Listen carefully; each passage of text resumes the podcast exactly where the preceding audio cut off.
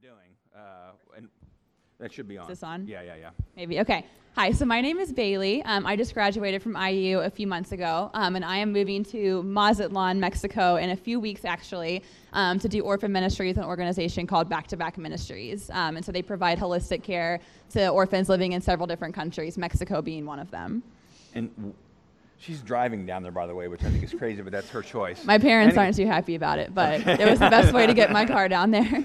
So, and then what? Uh, what are you going to be doing? Mhm. Okay, so I was a secondary English education major, and so I have a huge heart for working with teens. And I actually came to know Christ whenever I was 15. And so while I'm down there, I will be homeschooling several teenagers whose parents are on staff with Back to Back, and then also working in our local children's homes and kind of running our child sponsorship program, which is similar to like World Vision or Compassion, if you guys know about those. Talk about your decision. I know you were actually offered a job teaching at Bloomington South High School. Yes. And some people probably thought you're crazy. You got a job right in your lap. Why I think you, I'm crazy. Why are you saying? Yeah, you think you're crazy. But what what was going on in your head? Why? I mean, um, part of it is part of the reason I really want to interview her is realize that sometimes God asks us to do crazy things. So Mm-hmm, for sure. you were offered a job. You went ahead and tell the principal no, no, thank you, and Yeah. I'm going to go to Mexico instead and work, raise Yeah. money, and do. So what what was going on in your head during that time? What was God saying Yeah. to you? So basically, long story short, um, I interned with Back to Back last summer for two months in Cancun, Mexico. And so during that time, just fell in love with Back to Back and what they do and working with orphans and doing that kind of care. Um, and so came back to school and was kind of wrestling with do I want to go into teaching or do I want to go back to Mexico for a year after graduation? Um, and so did student teaching in the spring at Bloomington High School South and just fell in love with it. And the principal actually offered me a job. Um, and then I was planning on taking it. Um, and so basically, I had a week to decide if I wanted to take it or decline it. Um, and during that week, I told God, like, I'm planning on accepting this job. And if it's not your plan, then please interrupt this um, and just show me what you want me to do. Um, and so during that time, it was kind of funny. It was over spring break. Um, I told my roommates, hey, I'm planning on accepting this job. And one of them asked me, like, what do you think it would take for you to feel like God was leading you to go to Mexico instead? And I was like, um, probably something pretty big, which from now on, I'm going to be pretty careful whenever I say things like that. Um, and so a few hours later, we boarded a plane to go to Florida for spring break. Um, and as we're taking off, basically, once again, long story short, the plane kind of had a malfunction and the whole cabin like filled with smoke and we had an emergency landing. And so during this time, I'm like panicking and freaking out um, and just like having a hard time processing like why is this happening and so during this next week in mexico i did lots of quiet time with the lord kind of praying like why did i not have the kind of faith i thought i had and like trusted you in this scary circumstance um, and so i was praying through like how i wanted my faith to look and i could feel the lord telling me if you chose to go to mexico instead i would build this kind of faith in you um, and so ever since like that time on the beach, just talking through that with the Lord, I didn't feel peace anymore about accepting that job at South. Um, and so went back on Monday and told the principal no, and God's been writing a pretty cool story ever since then. So I feel very blessed to be a part of it. So, to some, so you, like you just said, God exposed your lack of faith, and that was your signal as to I want to have more faith. So, what do I need to do, God? And He said, "We'll go to Mexico. Forget Mm-hmm. yeah, Bloomington South." absolutely. So, did, what kind of reaction did you get from friends and family, even the principal, about saying no? Were they like, "Okay," or they just were, any Mm-hmm. Yeah. Oh, definitely. My friends were very supportive. They were kind of like, well, we thought you should go to Mexico all along. And so they were very much on board. My family was pretty disappointed because they were pretty set on me being in Indiana. Um, they're from Evansville, so it's two hours away from here, which is so close to them. And so they were very upset at first, but eventually they got on board too and just saw this is what God's plan was. And so they've been pretty supportive ever since then, luckily. So you leave soon, and one of the reasons we talked was uh, you still have some need for some financial help. So if anyone was interested in talking to you, but you said you've Mm-hmm. Yeah. raised most of your support. You just need like the one time. So what do you what? Yeah, what do you so still need? basically, I've been trying to find monthly partners to come alongside me because I have to raise my own salary for while I'm in Mexico. Um, but I'm actually fully funded when it comes to like monthly support. But I have like one-time needs, and so I have about seven thousand dollars to raise, um, like in moving expenses, like my car importation tax, um, my visa, things like that. And so I'm trying to raise that in these next few weeks before I leave. Okay. So it's been pretty cool to see the Lord just show up with like my monthly funding, and so I feel really confident He's going to do that in these next few weeks as well with my lump sum. So. Very cool, very cool. So after the service, if you want to talk to Bailey, she'll be. I'll just tell you to be back I'll be the around. flag or something like that. We don't have a Mexican flag to stand under, but that's okay. That's okay. um, and I'm going to pray for you, and then we'll. Uh, go- God, just the just the just the thought of ask inviting you like a, like Bailey to, to interrupt a plan, if that's what you want to do. God, would you show all of us uh, times where you may want us to do that? We, we may set a course for our lives and then invite you to interrupt that course or redirect that course and challenge us in that way. But as, as Bailey prepares to follow your leading in this, I pray that you'd continue to give her peace and joy. And even over these next few weeks, as she's finishing up final details and even financial details, um, that you would answer the prayer that she asked of you, which was, I want to trust you more. And would you teach her to trust you more? Would you stretch her? Would you stretch all of us? But in this case, would you stretch uh, Bailey even beyond her comfort zone so her trust of you becomes deeper and stronger and uh, full of greater joy? And we ask this all in Christ's name. Amen. Amen. Amen. Thanks, so Bailey. much. Thank you, Bailey. Thank you. Just put that back mic in the back there. Yeah. Thanks, Bill. Um, uh, let's pray, and then we'll look into God's Word this morning. God, we are grateful that you uh, that you speak to us, and like I often say, that our study of the Bible is not simply an academic study. It's not a study of just words on page. We're not just studying ideas, um, but we're wanting to listen to you. So as we open up your Word, your Spirit has the ability to show us things or to say things to us in ways that are clear to us. Um, so, would you give us eyes to see and ears to hear what you're saying or what you're showing us? And we ask this all in Christ's name. Amen. Go to the next slide here. I, got, I have two really good quotes. I didn't know what else to title it on that. Two really good quotes. First one, go to the next slide, is from a man named Blaise Pascal. You may have heard of that guy before if you had any math background. He was a French mathematician, physicist, inventor. He had some kind of, uh, one of his early inventions was one of the early versions of a calculator. Uh, if you have math background at all, he did Pascal's triangle and all kinds of other things. Really, really, really, really smart guy. Had a really dramatic supernatural kind of conversion to Christianity when he was 30, where he had like a vision at night. So he was kind of this, you know, what, on which is right brain, left brain. He was a really smart guy, but had this really interesting spiritual encounter with Jesus.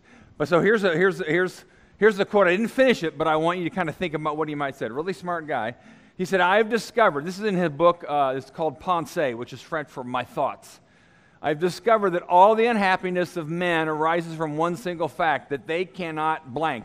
Just, we're not going to go to the next slide yet, but they can't do something. There's one reason why we're all unhappy, he said. And actually, another translation, he talks about it's the misery of people arises from one single fact that we are unable to do. All right? I'll give you multiple choice here. Just to be, all right. Uh, a, is he saying the one single fact is we can't think logically when in crisis? B, we can't act rationally when offended. C, we can't take responsibility for our actions.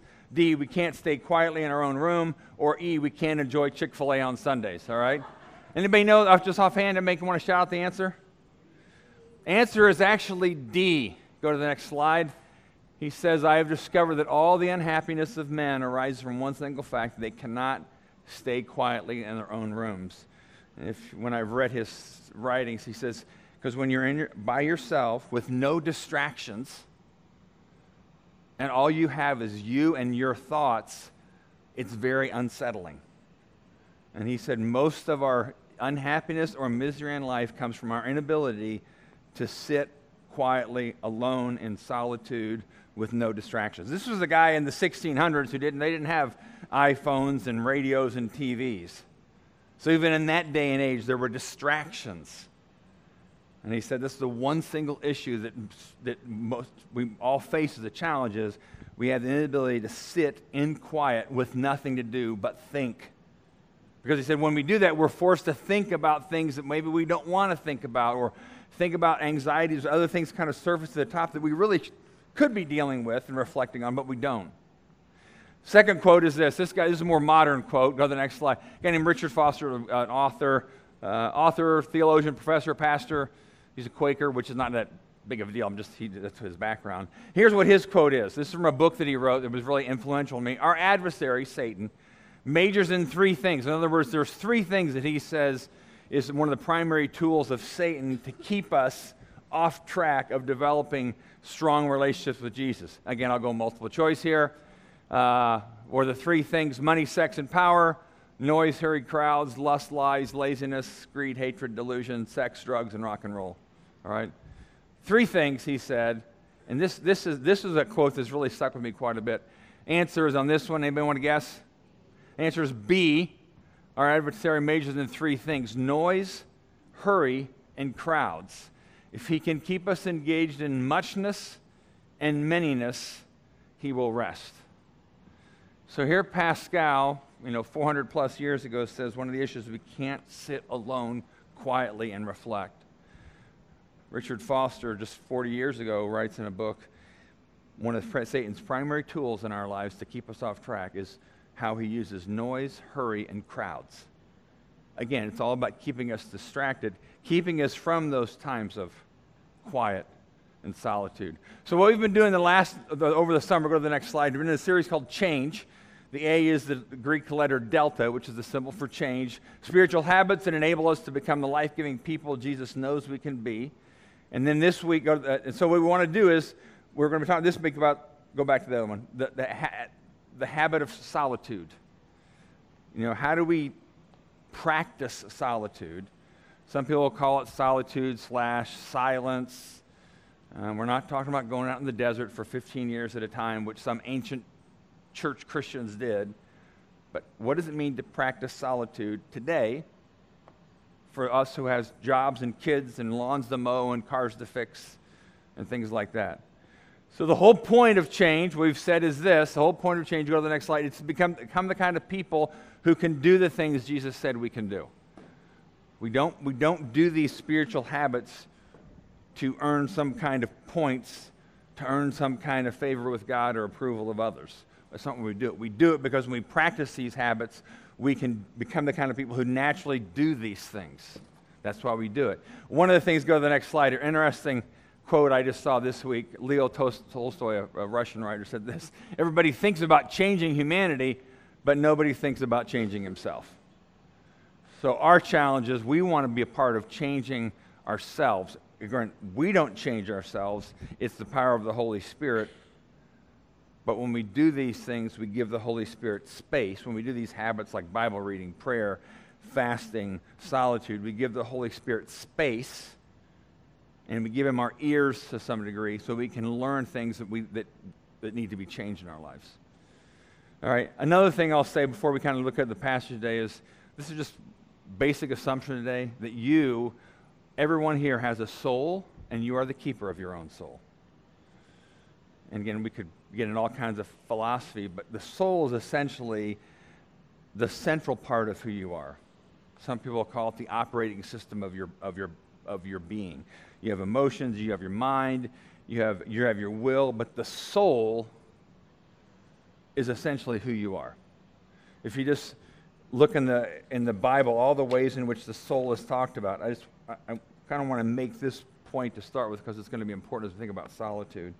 Genesis 2, it said when God made us and breathed into the early the first man, Adam and Eve, they became a living soul.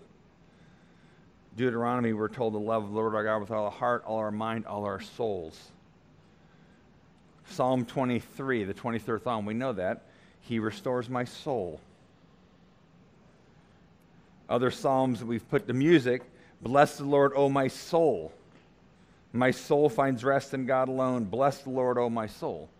What, what, what is that part of you? And what Jesus, one of his more famous quotes, he talks about, Come unto me, all those who are weary and heavy laden.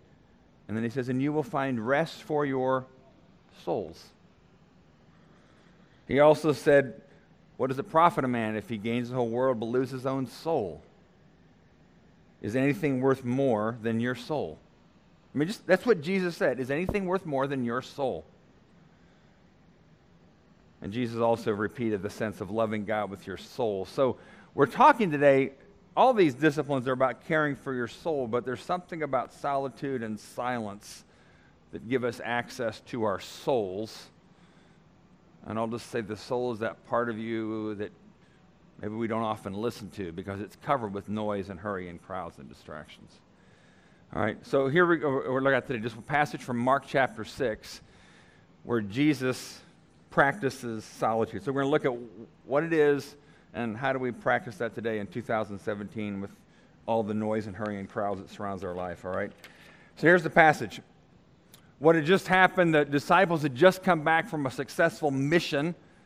Jesus had sent them out to, to uh, preach the gospel, to heal people, to cast out demons, and they came back and they were pumped. They were excited what had been happening, and they came back, and Jesus interacts with them. Says the apostles returned to Jesus from their ministry tour and told him all they had done and taught. So you can imagine they were excited.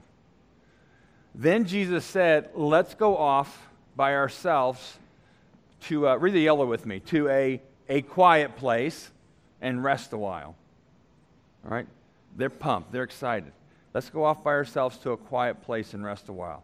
He said this because there were so many people coming and going that Jesus and his apostles didn't even have time to eat. So you can imagine what's happening in the moment is they weren't just sitting you know, at Starbucks talking about the ministry tour. They were out and there were people coming and going because people there was a buzz that was going on. People knew what had been happening. People knew who Jesus was. There were so many people coming and going, they didn't have time to eat. So you can imagine the environment where Jesus said this was it was loud, there were people moving around, dust flying up, probably donkeys making sounds, and people wanting their attention. And you would think they're on a roll ministry wise, let's keep it going let's strike while the iron's hot. And no, Jesus says, no, let's go off to, a quiet place and rest. And so he takes him to a quiet place and he rests. Other times in the New Testament, my wife reminded me of one, so I just looked up a number of other ones. Other times in the New Testament, we read often about Jesus going to a quiet place. And I'll just read some of them. Matthew 14. He sent the crowds away. He went to a mountain by himself, and he was there alone. Mark chapter 1. Before daybreak the next morning, Jesus got up and went out to an isolated place to play. To, to pray, not to play. Maybe he was playing too, I don't know. He went to an isolated, so he was alone and one, he was isolated. Mark chapter 6. This is after feeding the 5,000. Probably incredible buzz happening. After telling everyone goodbye, Jesus went up to the hills by himself to pray. Luke chapter 4. Early the next morning, Jesus went out to an isolated place. Sometimes some of the versions will translate as a de- desolate place, others translate it wilderness. But it, if you, the, the, the landscape of Israel is there's a lot of wilderness and desert, so he was going out where there was no noise, hurrying crowds. Luke chapter 5, but Jesus often withdrew to a lonely place for prayer.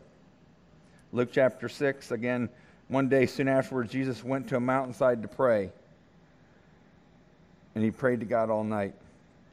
Luke chapter 9, one day Jesus left the crowds to pray alone.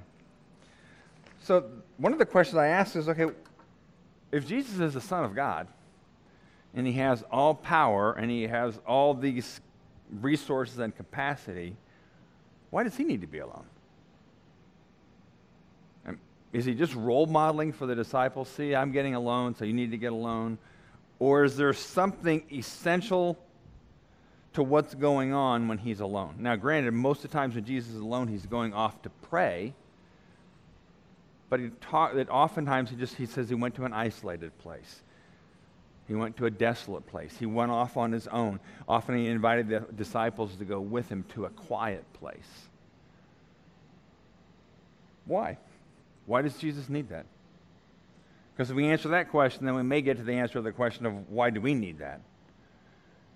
And again, Jesus wasn't just exhausted physically and needed to go somewhere out to veg and hang out. He didn't need a vacation. But there's something that happens when you get to a quiet place or an isolated place. Maybe there's some answer we need to be finding there. Because what tends to happen, we know in our own experience, but often happened with Jesus when he went to his, went to his quiet place, there's an increased sensitivity not only to hearing your own heart, but also hearing the voice of the Holy Spirit. Jesus went off by himself the day before he chose the 12 disciples. So he was going off to listen not only to the Holy Spirit, but kind of listen to his own heart. What was God saying through him? And again, he was human. He, we believe he was God, but he was human, so he needed that kind of time and space. He needed the quiet time and space. And you think about if, if Jesus would have just gone from buzz activity to buzz activity to buzz activity, and if anybody could make the argument, we could say, Jesus, there's tons of people who have needs. You should not be resting at all, going to any quiet places. You need to sleep, get up, do ministry. Sleep, get up, do ministry. There's people that need you, Jesus. But Jesus knew something about himself, and he knew something about his disciples that there's some, a time and place where quiet and solitude and running away from noise, hurry, and crowds has some, you have access to your soul you don't normally have. And I'll say that again. When you're in a quiet place, a place of solitude, you have access to your soul that you don't normally have.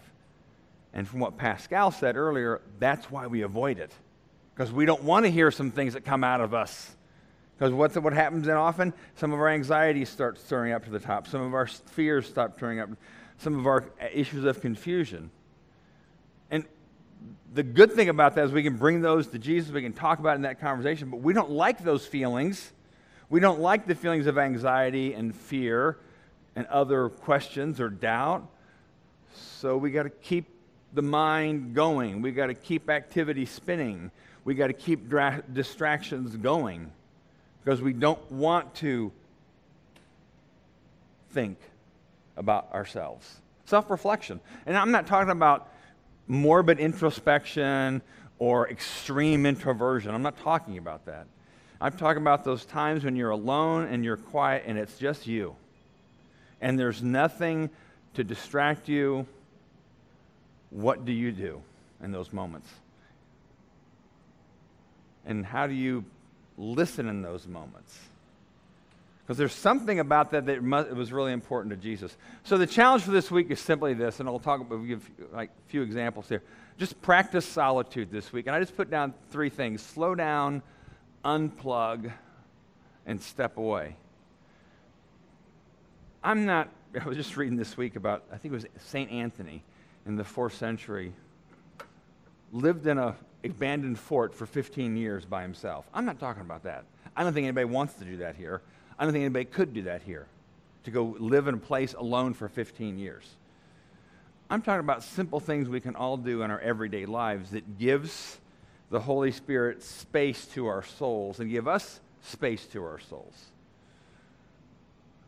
Like I said, I slow down, unplug, step away. Maybe when you're driving by yourself in the car and your habit is having something on, radio, you're on the phone, something, even for five minutes, driving quiet. See where your mind takes you, see where your soul takes you. Or maybe it just means unplugging your phone for an hour, turning it off, putting it on airplane mode when you're not on an airplane. Even when I do that, I've done that, I do that at times, I'll turn on airplane mode even when I'm not. I, I feel the anxiety of, but what if somebody needs me? Or what if something important happens and I can't get to it? But isn't that the point of living apart from those kind of things? Because you're trying to figure out who am I? What do I, what do I need in those moments? I was, I was reading this week about uh, Superman's Fortress of Solitude. From the Superman movies. But his Fortress of Solitude was a place where Superman went when he needed to figure things out. And I think in different movies or comic books, from what I was reading, I haven't seen all these, it was either in Antarctica or the Arctic, or one time it was in the, uh, some kind of rainforest in the Andes Mountains or whatever. But somebody, in one of the movies, one of the clips is somebody says, What does he do here? And the answer somebody says was, This is where he comes to find out who he is. This is where he comes for guidance. I'm, I'm guessing the person who wrote those lines wasn't driven by Christian thinking but when you think about solitude for us who follow Jesus, we go to solitude because that's where we want to remind ourselves who we are, and that's where we go for guidance. So you may not have the fortress of solitude like Superman has in the Arctic or in the Andes Mountains, But you have a house alone sometimes, and you can turn off the TV. You have a car to yourself sometimes. Some of you who are students, when you're walking across campus, take your earphones out, take your phone down, and just walk in quiet. You can't control the noise around you, but you can control the noise that's going to you. I mean, there's so many things we could do if we just slowed ourselves down in those ways. And it takes discipline and, and, and intention because everything around us is screaming at us noise, hurry, and crowds. So maybe there's small ways. So uh, that's all I'm asking you to consider this week. Are there small ways you could find some small places of solitude? Maybe it's in the morning. Maybe your habit in the morning is you get your coffee, you get breakfast, you're on the TV to watch the news. Well, the news is important. I want to see what's going on. I understand that. Maybe there's times for maybe for the next week, for the next month, maybe for a while, you just say, I'm just going to drink my coffee. I might read my Bible, but I'm just going to be quiet. I may sit on the porch and just be quiet today. And see where your thoughts and your soul take you, because it may be the very place God wants you to go. But if you're not giving God that space, if you're not giving yourself that space to understand how the Spirit may be moving in you, you won't know one of the things you've, you've heard me talk about a lot this whole idea of hurry, this sign up here that says no hurry. And I think I've told this story before, but I really, I really like this story. There was a uh, English explorer who was traveling through Africa, which, uh, with uh, a group of African workers moving all the stuff with him. And it was a two-day journey. And after they were going through the jungle, after day one, they were well past halfway. The next morning, the English explorer got up and he was ready to go, but all the African workers were just lounging around. And he said, What's, go- what's going on? We got to get going. We got to get going. And one of the workers said, We went so fast yesterday, we need time now for our souls to catch up to our bodies.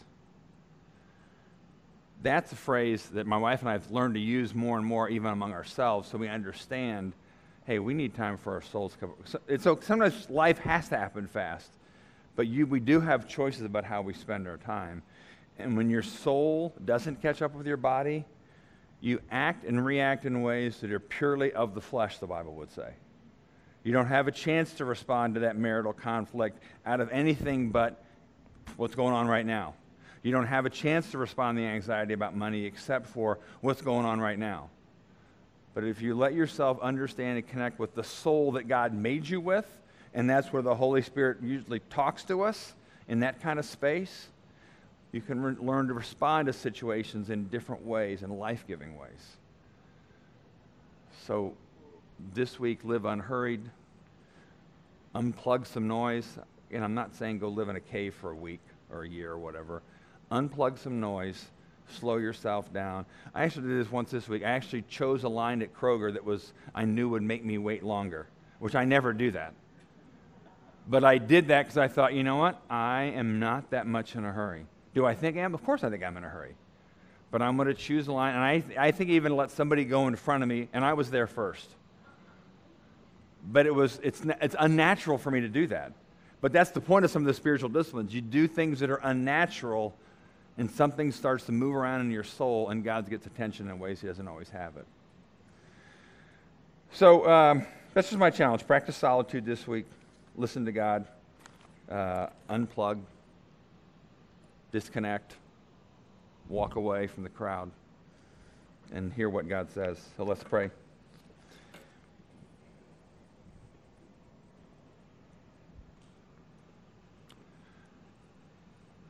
Actually, let's just have like one minute of quiet and then I'll pray.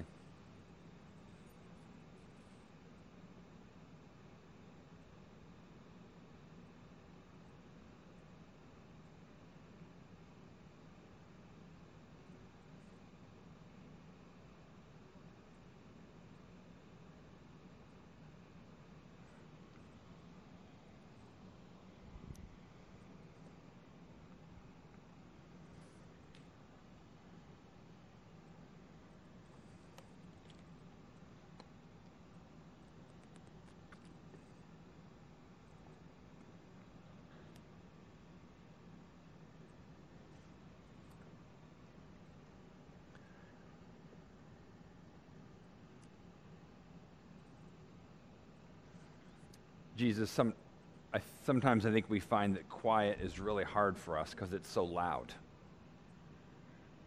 And quiet is disturbing to us. But we want to be the kind of people, as the psalmist said, that can still and quiet our souls and can come out of a place of unhurried life like you, Jesus. And you excelled in compassion. You, you excelled in listening to the Father's voice.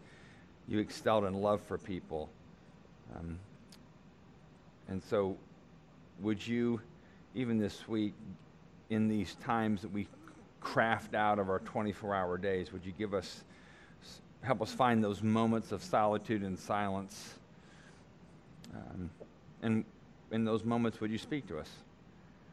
Would you speak to us words of affirmation or words of direction, words of correction, whatever you need to speak to us about, because we know that you're for us and not against us, and you're always going to be speaking to us and leading us toward wholeness and healing and, and being fully alive. That's what we want to be.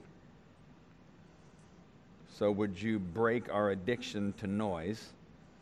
Would you break our addiction uh, to hurry? And we ask this all in your name. Amen. So, uh, we finish every.